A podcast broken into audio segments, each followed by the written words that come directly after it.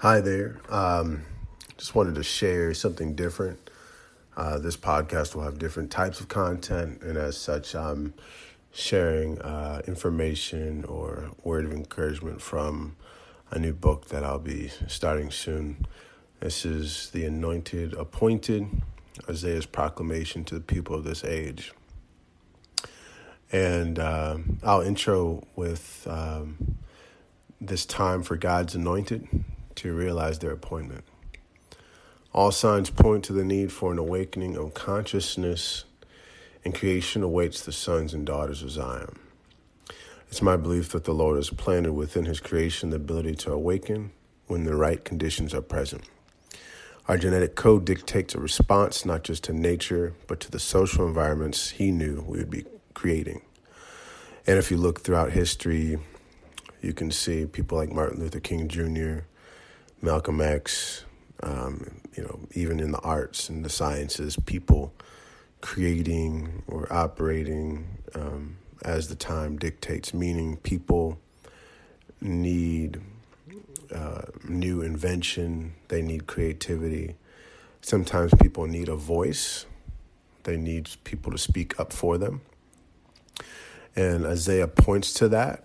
Isaiah, especially Isaiah 61, it talks about um, people being anointed, people being clothed with the Holy Spirit, so that they could do the work of freeing other people and releasing the captives from captivity. And obviously, the Bible is, you know, it's it's filled with, um, you know, stories of people being brought to new heights, new freedoms, places of um, of, of joy and um, emotional freedom, but also physical freedom. Obviously, you know the story of the Israelites um, being freed from captivity in Egypt. They were freed after about 420, 430 years of captivity. So, this time, um, I believe, as it's written in the scriptures, divinely ordained by God, not by men not by church systems or educational rites of passage. And the people um, that will be operating in this this company, they'll essentially act as priests in the order of Melchizedek. The Bible talks about um, Jesus being the high priest, um, and he's the prototype, obviously. And um, as such, we will operate as disciples of Christ uh, empowered by Yahweh Himself, by the Holy Spirit.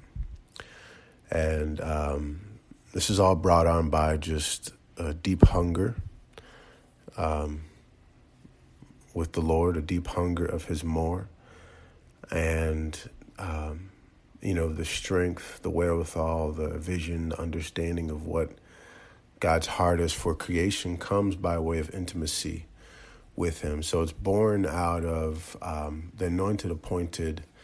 Um, they're appointed after they understand who they are, and you understand who you are by being as close to the source of of your um, your firstborn creativity, which is your Creator. Obviously, uh, He creates us with purpose.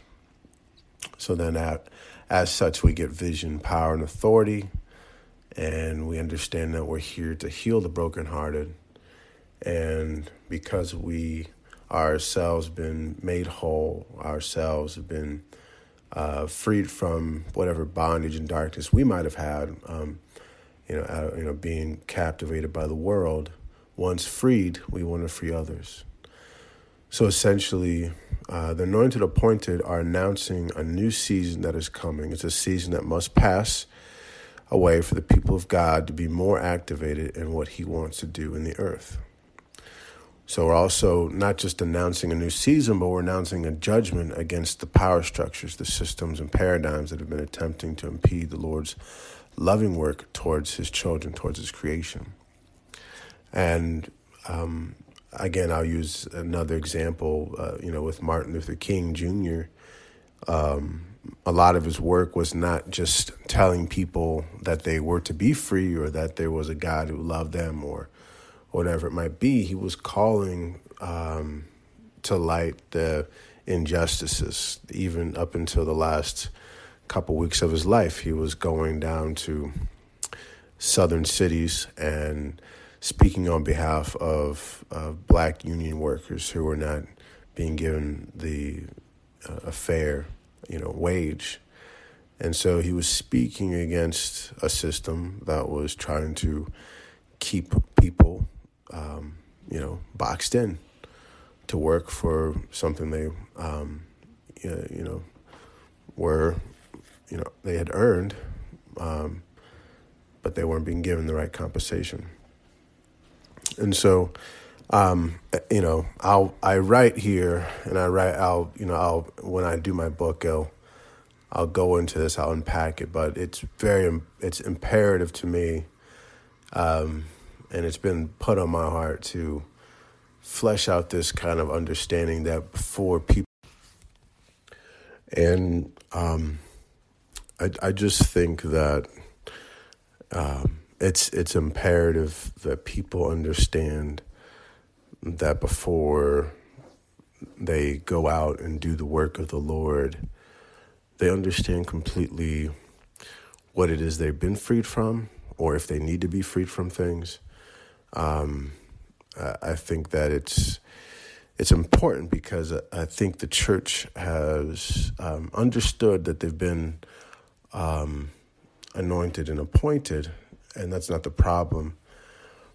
But I, I think that somewhere it's been lost in, in the walk and call uh, to um, be whole emotionally and spiritually. Um, so that when people go, they're going in the fullest maturity, they're going in the fullest humility. Their lives are um, characterized by integrity.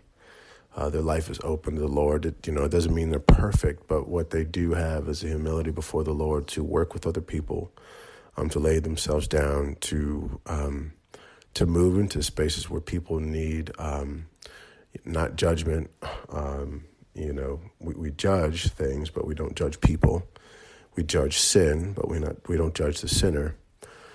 And ultimately, um, just to operate with this with this stance that we are part of the solution. We're part of God's uh, design for uh, for creation to be restored to Him. Meaning that um, we're going to work with people that don't look like us. We're going to be a part of a healing process that is just not uh, one sided. So that means that the teachers and the preachers and the evangelists, apostles and prophets will all have to get along with uh, the counselors and the entrepreneurs and um, the people who work in the the private sectors and people who call themselves churched or people who have been in seminaries must also think outside the box and outside of the systems because I believe um, just as you know we're calling systems for what they are and we're operating you know uh, in a in a stance to kind of see the world um, as a you know as a as its natural realm. You know, we can't understand ourselves to be totally set apart from it. Meaning we're not we're affected by the world, and as such, there's things that we bring to the table that might be affected. So that means that the church has been affected, um, and the church needs healing. It needs counseling. It needs deliverance. You know, it's a part of our mandate to do all that but uh, we must do that self, do that for ourselves first, and then move out into the churches um, and the people. So um, the revived seed will become oaks of righteousness. Oaks of righteousness will shine in a dark time, and they'll be able to relate to the people of every nation, tongue, and tribe, because the love of Christ is inclusive and not inclu- non-exclusive. The fruit of our life is something not seen anywhere else, and people of different customs will look to bless you because of the love and favor that is over our lives. And um, I'll stop here. There'll be more recording and um, you know more sharing, but I just wanted to throw a little bit out there, and um, you know you guys can interact with this however way you know I post this out and get this out, and just wanted to bless you, bless you with um, just a, a kind of looking into uh, what this next age holds, the kingdom age, that is, and the passing of the church age. So be blessed. Um, in the name of Jesus, go forth and continue growing, continue moving into new realms, continue breaking through into what God has purposed you to move into. Peace.